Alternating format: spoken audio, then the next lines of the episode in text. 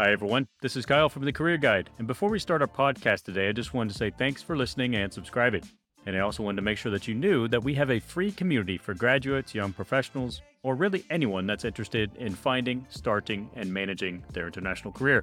So go ahead and check the link in the show notes, and you can join us inside the community where there's 130 plus members already striving to achieve their international career. Thanks again for listening, and we'll see you inside the community.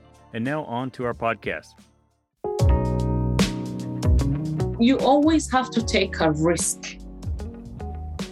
I mean, as much as you can, of course, you try, you try to balance the risks, but the more you are uh, willing to take a risk, the more you're ready to, to, to experience different things, the more you are ready to, to take on new challenges, the more you find your work a little bit easier. Because if I wasn't confident enough to, to just take off at that point, by the time I arrived at that refugee camp, I would have already fallen apart because what I saw was just beyond my imagination.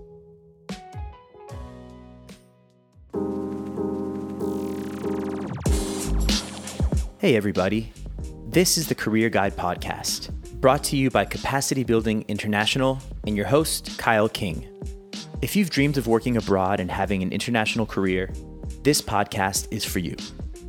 Every episode is an interview with someone from the international community. We hear their stories, how they got started, and about their life and experiences while working abroad. Each episode will provide you with personal insights, tips, and strategies to help you launch your international career. We hope you enjoy this episode and make sure to follow us on LinkedIn and sign up for our career newsletter so you don't miss out on your future and opportunities. Welcome back, everybody. This is Kyle King, and welcome back to the Career Guide podcast. And today we're joined by Tigista Girma, who has been working with UNHCR for a number of years, who is a professional, a mother, a traveler in that order, born and bred in Habesha. So Tigista loves traveling and has traveled to more than 50 countries and has actually yet to find a place that tops the Seychelles, which I imagine is a very hard thing to do. So Tigista is a humanitarian protection professional and has traveled extensively to many places, more than the average person can name, and has a lot of exciting stories to share from all of them the good, the bad, and the ugly. Tigista has a wicked cool accent, or at least she thinks she does, and I am inclined to think the same. So, a serious news junkie. And why do we even know about this kind of detail of what is happening in the world? Type of person who is addicted to the news cycle and information going throughout the world today. A sucker for late night satirical shows such as Stephen Colbert and everyone else. So currently, Tigista is learning to be a soccer mom. That's great, fantastic. And who watches all the games of any soccer tournament from the World Cup to the African Cup of Nations, the Euro, Copa America, you name it. And weekend afternoons are blocked for the English Premier League. Now, that's something you don't hear very often for people who are in the United States. And so that is quite interesting to know about, but you've had an extensive international career. And I am so happy that you're here joining us today to talk about your experiences and your life so far. So, Tigista, welcome very much and thank you for joining us. Thank you so much. And thank you for inviting me to this uh, podcast. And I really understand where you come from and why you, you see this uh, sharing of experiences should be a more commonplace to up and coming graduates and uh, people who consider to join the international humanitarian space. Because uh, I don't think many of us can say that uh, we were given such an introduction or such support before we joined this space. Some of us joined by accident, I would say. Some of us had uh, some connection or we heard about it somewhere and then we joined that and then uh, we kind of grow into it. Having this uh, support should be done more often and by more people than just you. But thank you. Thank you so much. Well, thank you. And and I think it's really important for for you know recent graduates, young professionals, and others to really hear what it's like to work internationally because it's not just about sort of the organization and the position you're applying for. You know, and I, I, think oftentimes that when I think about when I first applied and you get this sort of excitement, right, about, yeah. oh, I'm going to work internationally, it's going to be fantastic, I'm going to be with this organization, whatever it is, United Nations or whatever, I'm going to travel the world. And, and I think that's really exciting, but I think there's also this element behind it, which is yeah. really sort of what happens next after that. So, before we get into that, how about just sort of a quick overview? How long have you been working internationally so far, and, and who have you worked with? So, since 2002, so that's almost two decades. I started as a fresh out of college, 21 year old. I started with Save the Children and then moved to uh, Academy for Educational Development, which was not a humanitarian organization, but development. But it kind of I immediately felt like, okay, after working with Save the Children, this is not the space for me, kind of feeling. And then I went back to the humanitarian uh, space, and I have worked with UNHCR for more than a decade now. Uh, in between that, I had worked with uh, the International Humani- uh, the International Rescue Committee and Johns Hopkins University. Okay, wow. And so, can you tell us a little bit more about how you got started? So, you were just sort of fresh out of university and uh, you just naturally transitioned over to development work. How did that sort of get started for you? So, how it started was for me at least it was an accident. It was a total accident because my university had uh, an internship program for the three top high achieving uh, students in the class every year. And we used they used to place us uh, with uh, in different international organizations. And i was placed with uh, save the children since my second year the summer of my second year so I have been working with Save the Children. By the time I graduated, I had already worked with Save the Children for two years. But that was not an automatic transition to my humanitarian work. I was still looking for a job. Uh, I was a, a typical city girl. I had absolutely no idea where my next job would be but I I stuck around in the capital and uh, Save the Children, one day they just called me up and they said, uh, what do you think about going to this Sudanese refugee camp? We have a positioning a position for a social worker. And I thought, sure, why not? And until that point, I had absolutely no idea that there were refugee camps. There were Sudanese refugees in Ethiopia. And I had absolutely no idea what it meant to, to be working in that kind of environment. My only qualification at that point was my willingness to go to the refugee camp because apparently the more experienced uh, professionals did not want to go there because it's a very difficult environment it's a very harsh environment both geographically and also socially very isolated. But I was a 21 year old looking for a job, and this sounded very, very exciting. And I thought, of course, I'm going. So that's how I started. that's that's really interesting because I think most of the people that I have talked to so so far have really said that their origin, their beginning was simply by coincidence. It was by accident. Mm-hmm. And and that's really interesting because it's it's almost as if people are not planning for these things. You know, they just sort of manifest themselves, and all of a sudden, you have this twenty-year career that you had never even thought about. Yes. How important was that sort of attitude for you, where you talk about willingness to just do drastic changes or take on these sort of you know opportunities when they come up? How important was that in your mentality now that you look back on that? Apparently very important because it defined half of my life. Now, this is almost half of my life on earth. The moment I decided, I, I did not even give it uh, a lot of thought. Uh, I did not consult my friends. I did not consult my family, my parents. My parents are in academia. So they also did not have any idea of what this was.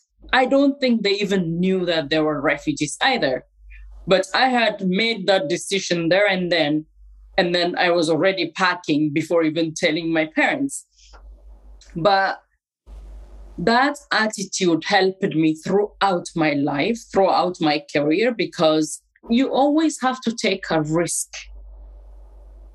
I mean, as much as you can, of course, you try, you try to balance the risks, but the more you are uh, willing to take a risk, the more you're ready to to to experience different things, the more you are ready to to take on new challenges, the more you find you work a little bit easier. Because if I wasn't confident enough to to just take off at that point, by the time I arrived at that refugee camp, I would have already fallen apart because what I saw was just beyond my imagination. Mm-hmm. I had absolutely no idea how much suffering I was going to experience, how much how much bad things that you can never imagine you would see would be in front of you.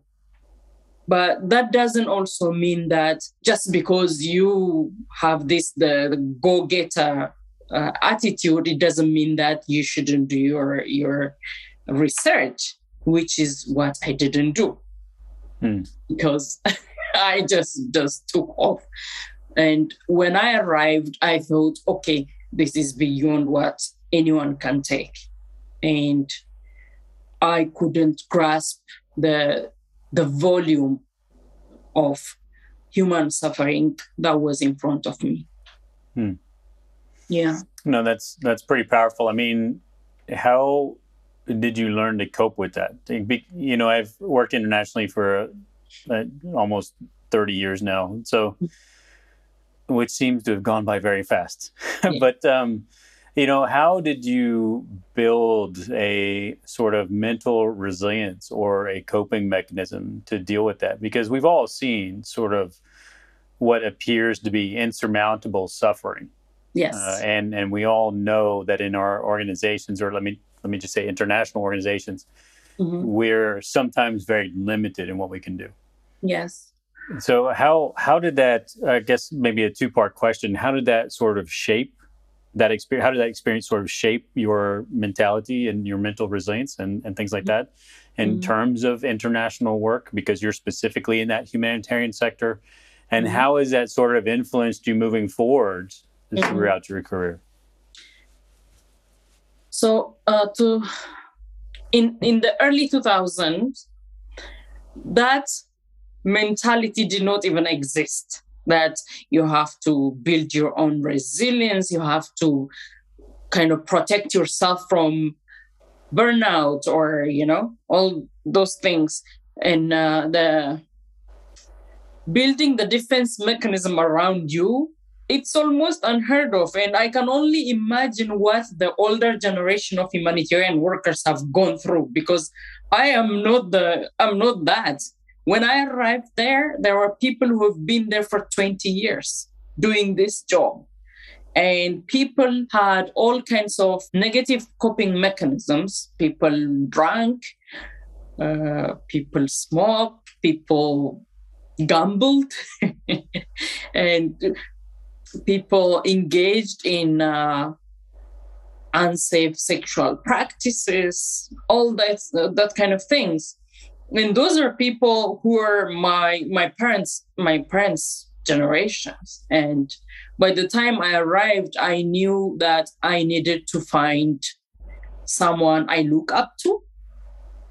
And that was particularly difficult for me because at that point, no female professionals would go to a refugee camp and work. I was the only female professional among hundreds of male uh, humanitarian professionals. But I had an excellent manager who immediately took me under his wings and he immediately kind of treated me like his his daughter and I had that person to look up to. I always felt safe around him. I always knew that he had my back. And I always knew that there are so many things that I can learn from him. So for me, the, the coping mechanism was this is the beginning of big things to come from me. And this is where I learn.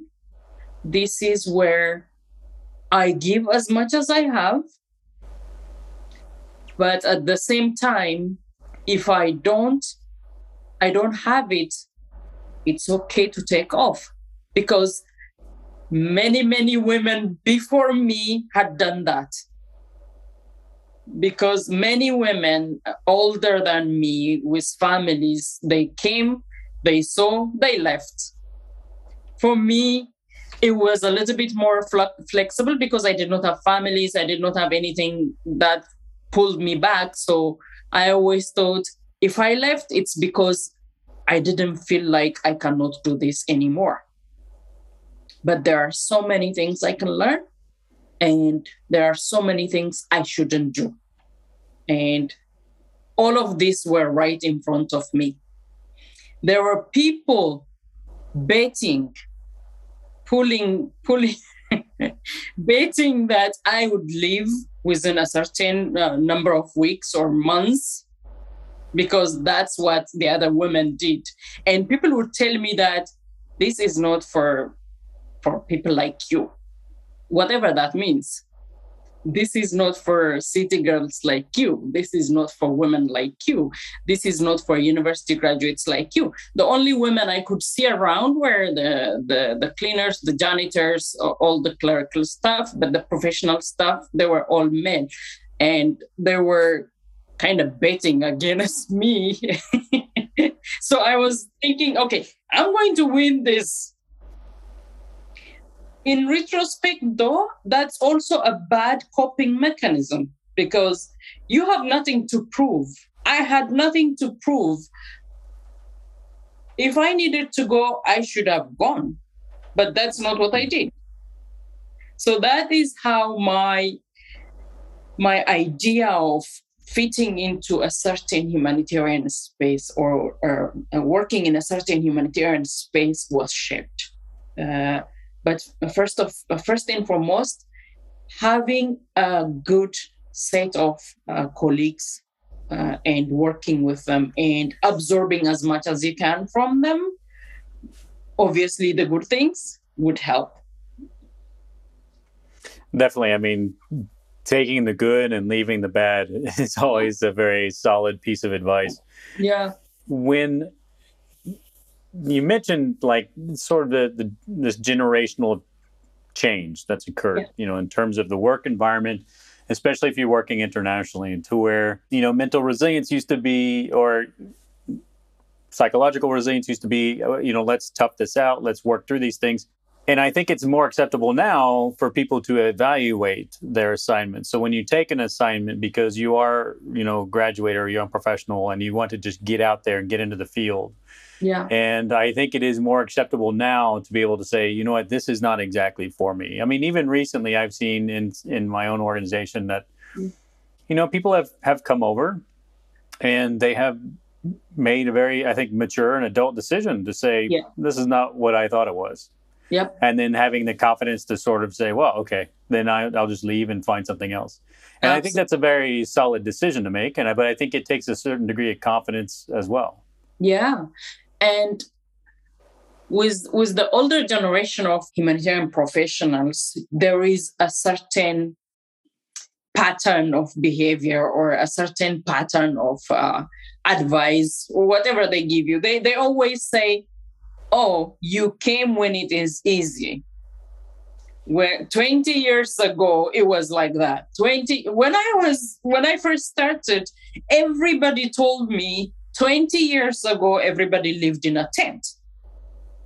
20 years ago, everybody had a snake bite. 20 years ago, there was no clinic. 20 years ago, some of one of them were uh, hit by a bullet or something like that. When I arrived, it was already bad for me because the only person I should be concerned about is me. And when I arrived, I knew this was way worse than I am used to. So please do not tell me that you were bitten by a snake. That is just too much. So as uh, as we get older in this industry, people tend to, I think, uh, they they kind of value or more like romanticize the hardship, and they tell you that, oh, you know, we we slept outside, and I am so grateful uh, grateful that you did that and you are now passing the baton the, the baton to to the next generation of humanitarians. But do not expect me to do that. Because now there are a lot more opportunities a lot more facilities a lot more uh, things that you can do for people to fit into the humanitarian uh, space. So by making by saying these things by making these comments you're actually making the space a lot more less adaptable to the new uh, generation of uh, humanitarian uh, professionals. And that is not going to be productive. I try to do that as much as i can but i also find myself to, to, to my own disappointment, I also find myself saying the same things. Like when I started 20 years ago, you know, and I'm, I'm like, but what's the point? Now we have all these facilities. We learned a lot more about how to take care of yourself as much as you take care of other people. I have we have learned we have so many resources now. We have been doing a lot of trainings. We have mental health resources, well-being resources, and we still refer to the 20 years when you started. And that is not going to help anyone. So the, the the more senior you you you become in the system in that space, the best uh, you would serve the humanitarian space by actually acknowledging this first and foremost. Yeah, I think there is a degree of you know romanticizing yeah. uh, being in the field and romanticizing hardship, and I, I think it does require a certain degree of experience to be able to say, you know, we could do that, but mm-hmm. it doesn't mean that we should be that yeah. way, right? And yeah. so, mm-hmm. Uh, but I think that requires a degree of experience. And so, how did you manage to transition out? What what happened to you next after you started with the refugee camps? How did you move on to your next adventure? So I did three years of that in uh, in that refugee camp. From uh, a social worker in one camp to a girls' education focal person in four camps in the same uh, area, and then uh, all the way to acting project manager to one of the camps for uh, Save the Children. And I kind of had this feeling that this is my training, this is my internship, although paid. This is my stepping stone. I always knew that this is not where I, am going to be. I'm not going to be here for 20 years. I'm not going to be waiting for the other person to come and to tell them that you know i've been here for 20 years because that's what people are saying and i knew that wasn't what i was going to do. And one day when a senior manager came to to the camp i told him i am returning back to the capital with you. And it was i didn't even uh, put in my resignation later but my end of contract was coming, but it was kind of uh, understood that I would continue. But then I, I was like, no, I'm going back. And they immediately started uh, negotiating my salary, like renegotiating my salary, because this is a lot of investment for them. And this is the first time they retained a female professional in the field for three years. And they were not going to let go and i was not going to be convinced so i told him no i'm going back and there were not many flights so i told them i'm, I'm going back with you so we went back to the capital and we renegotiated on how I am going to be involved. And they decided I'll be in the capital, but support the field. And as soon as I arrived in the capital, I found that this was not what I was meant to do. I immediately, not regretted, but I immediately felt like, okay, no, it doesn't feel right. So, what's how can you support a program 800 kilometers away from the program? And there were no cell phones. There were there were no communication. Email. I don't remember if we had emails. It was radio. Yes, radio. So you, whenever you wanted to talk to someone, you had to be on the radio, and it, it just didn't feel right. So I couldn't continue and I had to leave that organization and then join uh, a development based organization in the capital. I worked for two years with full knowledge that I'm going back to the field. But okay. that two years also, I felt I, I took it as an opportunity to compare and contrast and to to learn what I wanted to do in the future and it was a very good learning uh, two years for me because I knew what was on the other side of the coin. So mm-hmm. I didn't have any regrets. But I, I also uh, went away for uh, my grad school. I did my grad school and uh, I went back to humanitarian work after that. Okay, interesting. So, how did you build that sort of self awareness? You know, the self awareness of how you, you know, sort of decided that you were at not really at your limit, but that you were sort of you had peaked, I guess I would say, in that one yeah. position, and that you needed to go, and then the awareness to be able to say, okay, we're here because you're still fairly young at this age, right? I mean, yeah, sort of yeah, I was 24 and yeah. then you're you know you're negotiating your own future negotiating a position they obviously wanted to keep you but you maintained a self-awareness to be able to negotiate a position then realize it wasn't for you and then decide to to, to be you know aware enough to be able to compare and contrast different organizations. Yeah. For me back in the field what i was doing stopped feeling right or exciting or every morning prior to that, every morning I would wake up and I had something new to do. But at that point, I felt like everything I was doing was a repetition of what I have been doing, and there was nothing new for me left. And I guess it's also uh, that my age is also a factor. You know, uh, you feel like, oh, you know, I'm very I'm not feeling this. Although I made a lot of friends, and uh, I also had this very good uh, circle of friends in, in the in the camp in one of the camps, and one of those people, uh, one of those guys, actually, we went to uh, the same grad uh, undergrad school, and he came and joined me in one of the camps. But with all that with all that nice things happening around me i i stopped feeling like i was learning new things. I stopped feeling there isn't something new i can contribute. And at the same time i also started feeling kind of i was kind of getting scared of myself a little bit.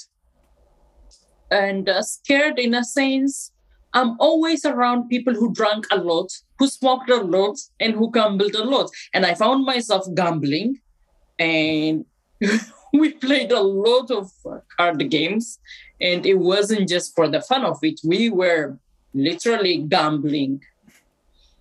And I was sitting in a big circle of guys uh, as the an only woman and most of these people drank a whole cassette of beer overnight and the bill came and we split it down the middle. And I, every day I used to pay the same amount and I never drank. I had a soft drink the whole night and then I paid maybe for 20 beer. And I was like, no, no, I can't, I can't stay here. And my story about living and working here be sitting with this group of people every night and paying for 20 beer every night. This cannot be my my story when I go back. And at the same time, I was also saving money for my grad school, and this did not really add up. So that's how I decided to leave. So it was a choice between paying for beers or grad school, I guess. Right? Yeah, so, yeah, literally. Yeah, and so what I have sort of found, at least in my experience, anyway, and I welcome sort of your perception on this as well, is I think there's a, a sort of a a standard time frame, I guess I would say, um, of about, and it tends to coincide with sort of international project cycles, right? Which is sort of this typical three, maybe five year cycle, but generally about 3 mm-hmm. And I found out that in most of the positions I've been in, I would get to about three years, and then I would say, I kind of have learned everything here. Yeah. You know? And I think you could almost pick out because we see it also in terms of the, the way that the, the organizations are doing contracts these days, you know, sort of either three plus three or it's three years and then we want you to move. We're sort of seeing that organically through the organizations as well. But even for me, in my experience, it's been an issue of that you get to about three years and you kind of say, okay, like I think I know everything about this position and I need to do something else. So I'm not surprised that sort of at that three year mark that you felt like you were you kind of maxed out in yeah. your potential. Yeah. It, eh, how has it been for you since then? You know, so you you graduated your master's, you started working for other organizations. It, how does that sound with that three year cycle? Does that sound about right, or what has your experience been? No, uh, it became shorter and shorter actually. So after grad school, I I came back home and I made the very conscious decision to not have a long term position with any organization. So I started consulting.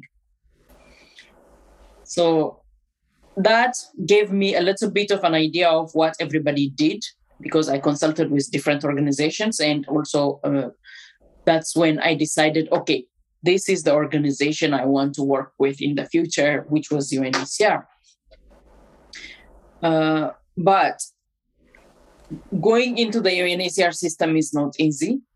Uh, many people uh, do internship, many people do volunteer work, and that's what I did. I volunteered in Rwanda. That was the second three year cycle I did in Rwanda. I did uh, three years. Again, it was the same feeling. At the end of the third year, I was thinking, okay, I'm I'm feeling like I'm drowning here. I need to take off. So three years was the same feeling. But after that, it was more like a year and a half. After the 18 month cycle, I'm all I'm I'm ready to go. Two years I can do. More than that, no. I haven't done more than that since. So you haven't done more than two years? Uh, no, since no. you've learned that lesson. No, yeah. no. And I always feel like this is not fair to me and it's not fair to the position I'm holding because you can't give your 100% when you're feeling I'm not learning anymore because mm-hmm. part of what you're supposed to do is learn. Right. And if you're not doing that, you're not doing anyone any favor. And I think that's really interesting because when we talk about the international organizations, and, and many of them, not all of mm-hmm. them, but mm-hmm. many of them these days sort of say, you know, we're not we're not retirement organizations, right? Mm-hmm. We're not career organizations, you know. Yeah. So they almost encourage you to move. But at the same time, I also understand that they're losing people all the time. So it's this constant sort of balance of like, we want people to rotate, but we also want you to stay. And they're trying to achieve this magical balance somewhere that I think is, is really quite difficult to do. Yeah.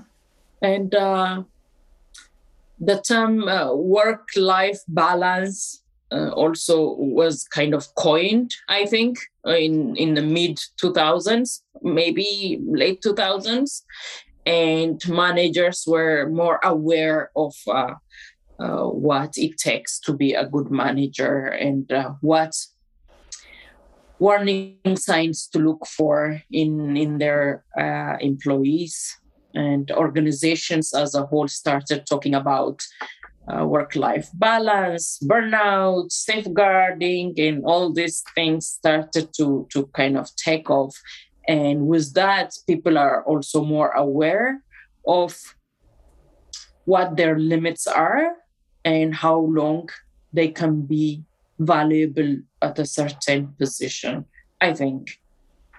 And that's mm-hmm. also more acceptable now than before, because before people almost feel guilty for for for living because they kind of feel like okay i owe it to i don't know who but they feel like they owe someone something so they don't want to say what they want to do with their lives.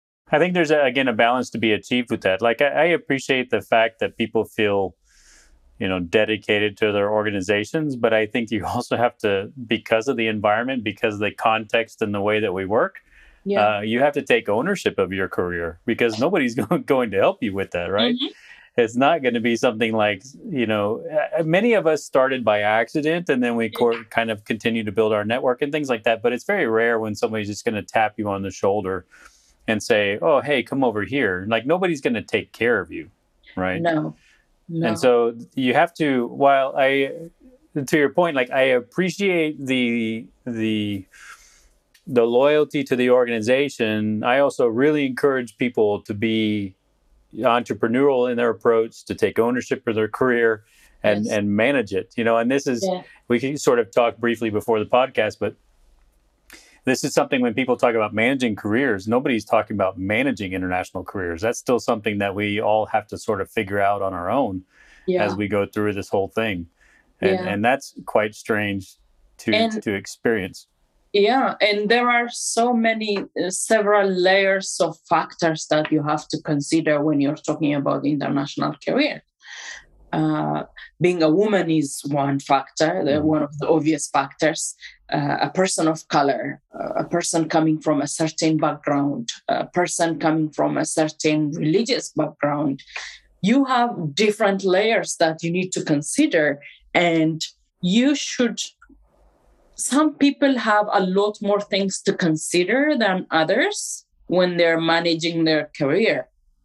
And managers and organizations in general need to take that into consideration, which is what we're doing at the moment. Most of uh, the organizations that we work with have all these um, diversity, inclusion, cultural awareness, and sensitivity uh, trainings and practices. But trainings and trainings can only go as far. Then it comes down to the person. Some people have the pressure of going back home and having a family some people have the pressure of not being in a certain kind of place. Some people have the negative influence and the, the negative pressure of being in a certain place. Some people feel unwelcome in some places. Some people feel more welcome than other people. So your career is a product of all these variables it's never one plus one, two. So you should always look at what you're doing from the angle of how this is going to affect me as a person. And as a result, how I'm going to give my 100%. If I am going to give my 100%. If you don't, and this is a very entitled opinion, uh, and I recognize that. Not everybody can say that if you don't if you cannot give one, your 100% then you have to leave because most of us we struggle we know that we cannot give 100% but we still try to make that happen.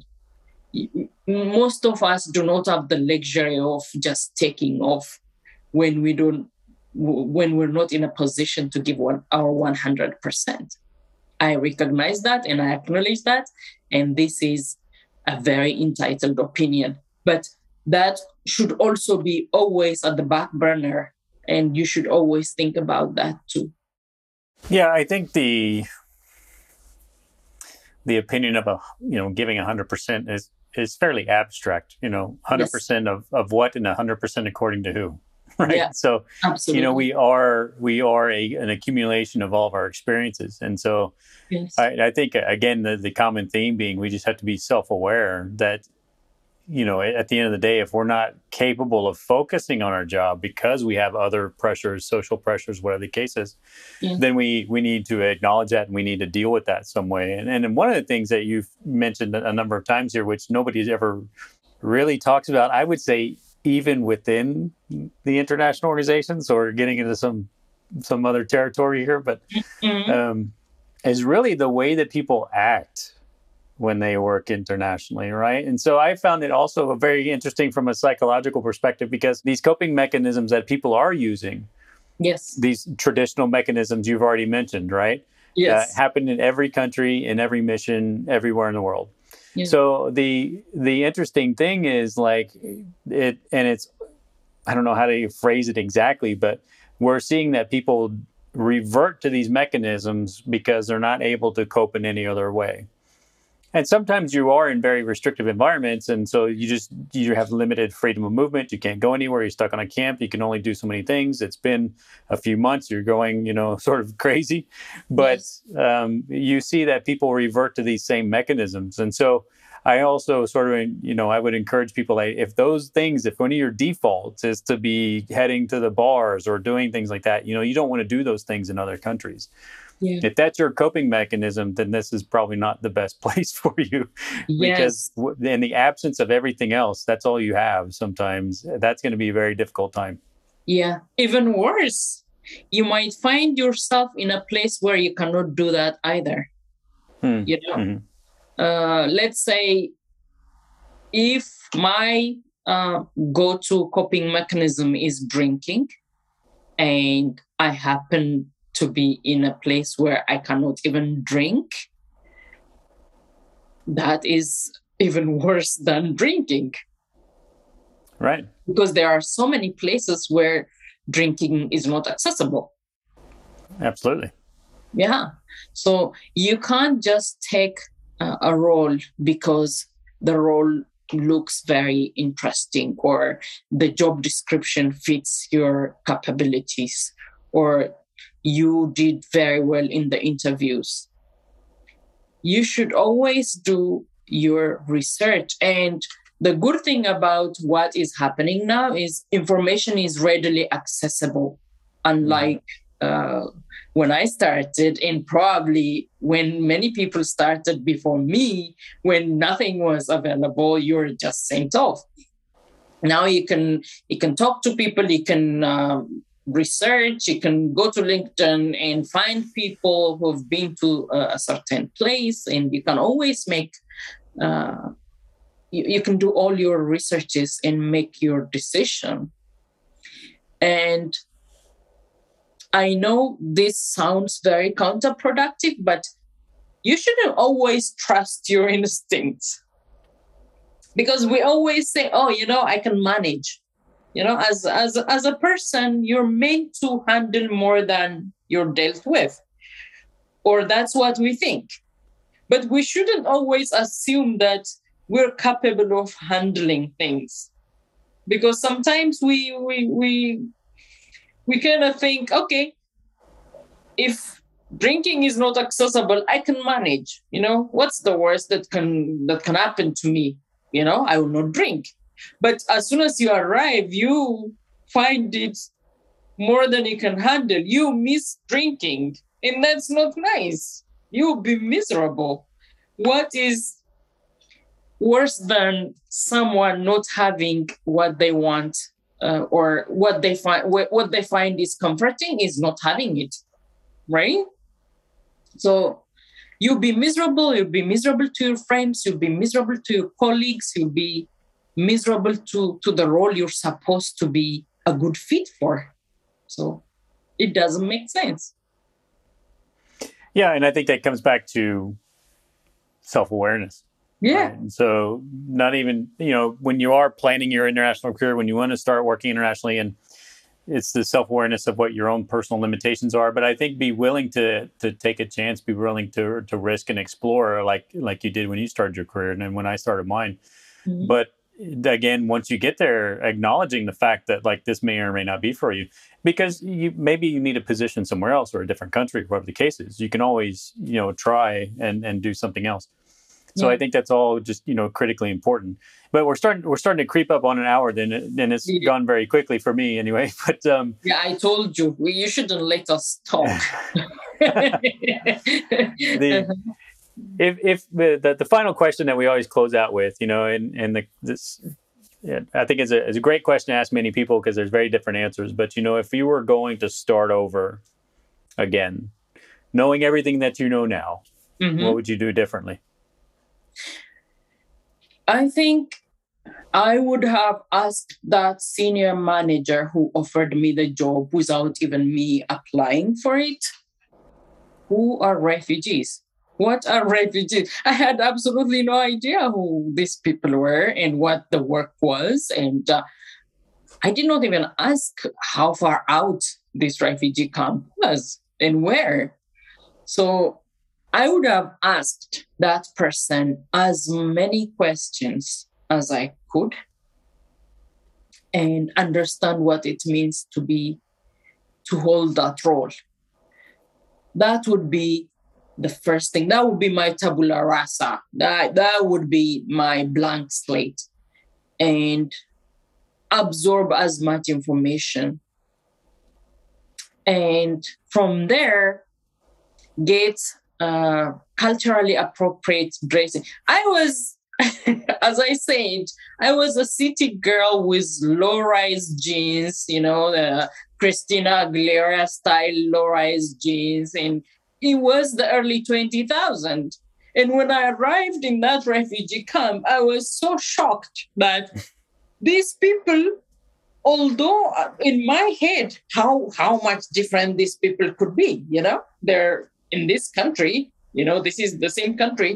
And even to me the the the, the amount of diversity was mind blowing had i asked all those questions i would have had maybe a little bit high rise jeans to start with. And uh, maybe I could have learned a little bit of the culture of the people that I am going to be serving. I wouldn't just land. It's it was as if I was landing on Mars and learning the language and the culture of the aliens. Not that they were the aliens, but because I was just so ignorant that I didn't know. So I would have started over with that. And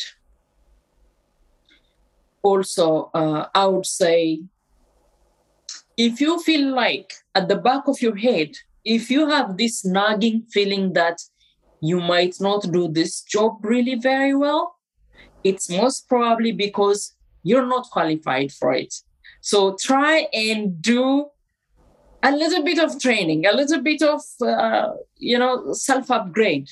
I have found myself several times, not at the beginning of my career necessarily, even uh, recently, I found myself thinking, okay, there are these terminologies that are flying around, and I feel like I know them, but do I really? So you have this nagging doubt. When you have that doubt, it's most probably because you don't know them. So try and figure that out. Try and enroll in some kind of trainings. Ask a friend, ask a colleague, ask your manager. People are more than happy to help you out. And do not just go in blindly. That will not help anyone. And your two weeks of, uh, I don't know, backpacking in a certain country, that is not experience enough. You do not know anything about that community. You might assume that oh you know i backpacked in in thailand for two year for two weeks so how difficult can this work be? It is going to be very very difficult.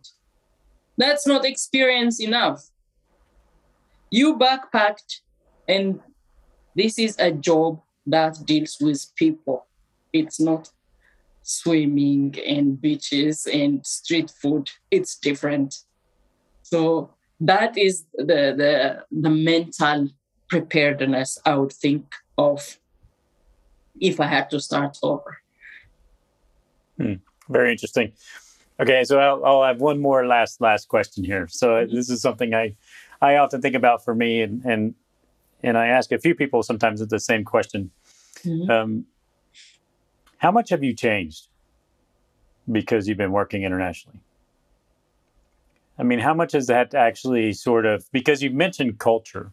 Yes. How much has that sort of shaped who you are today because you had this different route, this different career where you're exposed to all these different cultures and it sort of forces you to question, you know, everything you sort of learned, right? Mm-hmm. Mm-hmm. And me coming from the United States, there's a certain culture there, you know, mm-hmm. and, and a certain way of looking at things but having been outside the United States more than I've been in the United States now, you know, mm-hmm. I go back and I feel like I'm in a different culture, you know. Mm-hmm. So there, mm-hmm. I think there's core changes that happen to us when we work in an international career, and I'm just very curious about how much you've changed. A lot and not at all. Okay. Both at the same time. A lot because that uh, 21 year old who started in that refugee camp, the naive and the very energetic and the I know it all 21 year old is not there anymore. Because now I am confident enough in myself to say, I do not know things. So that is a big thing uh, for me. It's a big change. And I am confident enough, I am self aware enough to recognize that I have so many things that I do not know before I go anywhere, before I meet anyone, even if it's meeting a person for a coffee, let alone traveling to a whole country and meeting uh, a whole community of people and working with them. So that changed a lot. But at the same time, nothing changed in a way I'm still that person who loved to be with my friends, who always had, uh, you know, a strange sense of humor, who is uh, sometimes considered the party uh, butterfly, the, the social butterfly. I am the same person. Whoever had known me since 20 years ago would look at me and think it's the same Tigist, I think. And I hope I hope. Yeah. well, it's a great note to end on. Thank you so much for joining us today and, and sharing your experiences, insights on your international career. Um, it, it's been really great having you on and hearing your perspective. So thank you so much. Thank you so much. And I hope this helps someone somewhere out there